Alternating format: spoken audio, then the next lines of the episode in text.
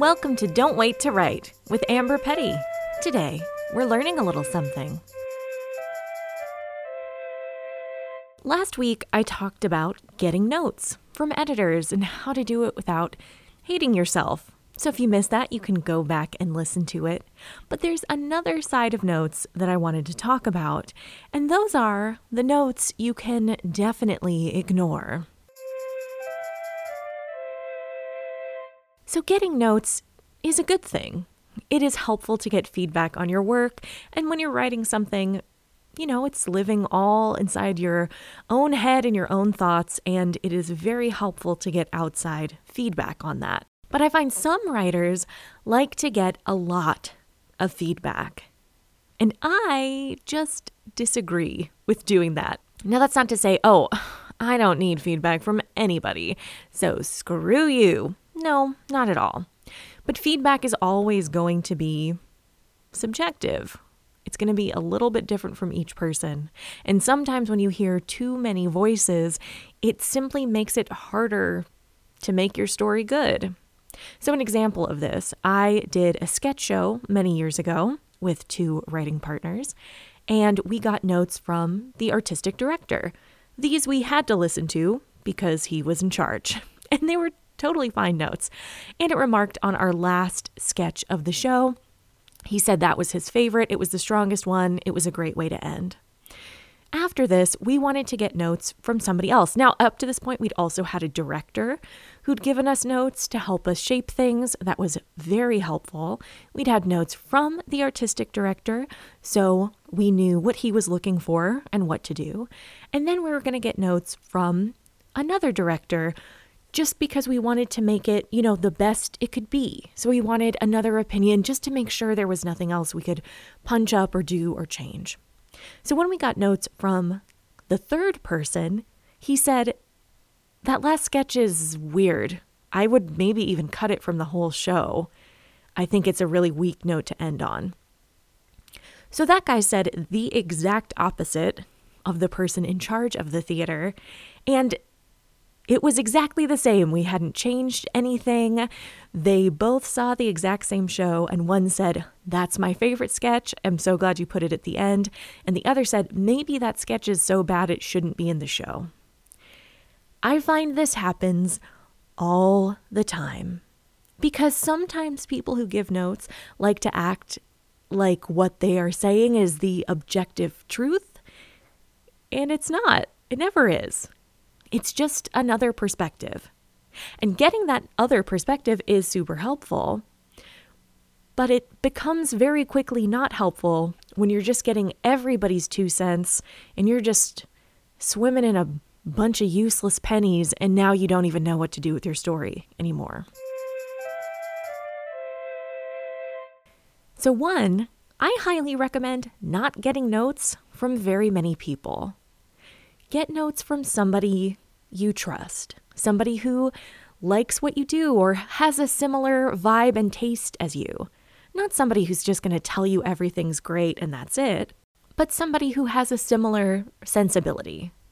Once someone asked me to give notes on their fantasy novel, and I said, no, I can't. And it had nothing to do with that writer or their work or their quality, not at all. But I'm a person who doesn't like Lord of the Rings so obviously, my taste in fantasy science fiction is bad and wrong. So, my notes for a fantasy novel would be pointless because that's something that I'm just not into. So, it would not help. So, if you're getting notes from somebody, make sure they're just into a similar sensibility as you.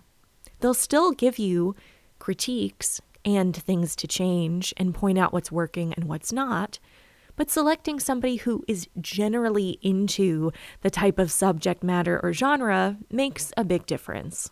Then, get notes from the people that are paying you. So that's your editors, that's maybe your managers. In my case, it was, well, they weren't paying me, but it was an artistic director who got to decide if the show would go up or not.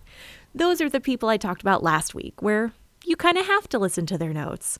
Of course, you can push back sometimes, but they're the person who's going to share your work or not. So, taking their notes is something you have to really legitimately consider. Then get notes from no one else. No one. I know that might seem weird to some people. And if you have a writer's group and you like getting notes from multiple people, that is 100% fine if it's helpful to you. But I found a lot of my students and people I've worked with are going for notes because they're sort of looking for permission. They assume there is some ultimate version of their story or their work that's out there. And if they ask enough people, they'll, one, be able to get to this ideal state, and two, they'll have permission to share it. Meaning, if this many people finally liked it, then I give myself permission to send this out to the wider world. Now, the thing is, there is no ideal version of it other than what you decide. When you get a script or a story to the place where you like it, that's its ideal version. And then as you send it to anybody who's going to pay you, they're going to have notes automatically and you change it up a little bit again. And that's how it goes. You'll never get something to a point where you get 10 million notes from everybody you know and then send it to an editor and they're like, great, perfect.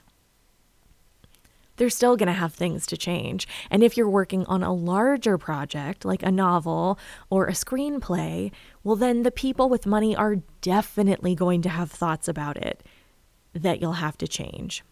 So, if your idea is, I can fix this so it's 100% before it gets to anybody else, that is not going to happen. So save yourself the trouble and save yourself the annoyance of getting a bunch of conflicting notes and just send it to one person you trust and then out to the people that pay you. And notice when you ask for notes, think about Am I secretly just trying to get permission? What do I really want back from these notes? If you want someone to just look at it differently and see some of the things you've missed and help punch it up, that's a great reason to send it out. If you're sending it out because you secretly just want to hear that it's really good and that you then have confidence to send it out elsewhere, again, send it to one person, but that's it. this is um, hippie kind of stuff, but like that confidence has to come from you. You have to believe in the project. Now, if you're a writer like me or anyone I've ever known, uh, that confidence is not always there.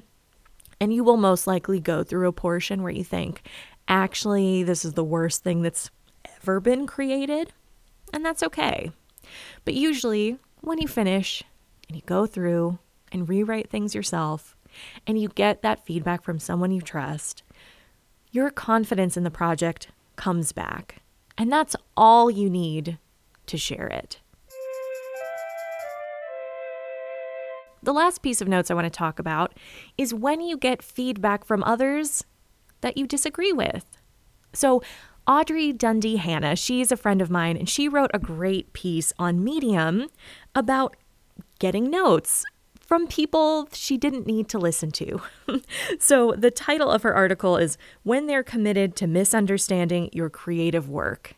And it talks about those times where you write or audition or put something out there, and the people, sadly, sometimes the people that pay you, don't get it at all and try to give you notes that are not remotely helpful.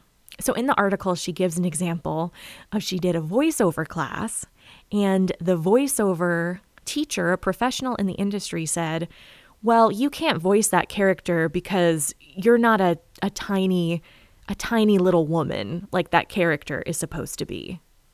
They said that for a voiceover class. You know, where your physical being matters not at all because you're doing the voice of a cartoon. Anyway, he said she was physically too big to voice a fucking cartoon character. P.S. It doesn't matter how big she is, but also Audrey is like a thin, totally regular sized woman. Now, it wouldn't matter if she was 600 pounds. That's an insane note to get. But sometimes when we get notes from people in the industry we're trying to be in, we'll take that on and we'll go, okay, I guess I can't I guess I can't do characters uh, that are smaller than me, or I guess I really did something wrong, or yeah, now I've got to rethink the kinds of characters I can voice. Now, luckily, Audrey is a pro, and she did not think that. She went, Oh, this guy's dumb. This is a person where it's not going to work out. We don't see eye to eye. We have totally different ideas of what is good and bad. So it's just not going to work out between us. I wish no ill will to him, and I'm not going to change my life and performance based on a note that means nothing. I notice a lot of these crappy notes from professionals tend to come when they're actually not paying you. So, in Audrey's case, she was in a class. That was a professional person, but he wasn't hiring anybody from the class. He was just there to speak as a professional in the industry. I've had this happen too in other kinds of classes, in writing classes, where the teacher may have been published in great places, but they're really using this opportunity as the head of a class to mostly just shit on everybody's work. Or maybe you've put something out to a contest and got notes back that were disheartening. So, all of those notes can feel like you have to listen to them because they're not coming from your friend, they're coming from somebody in the industry. So, you have to listen, right? No.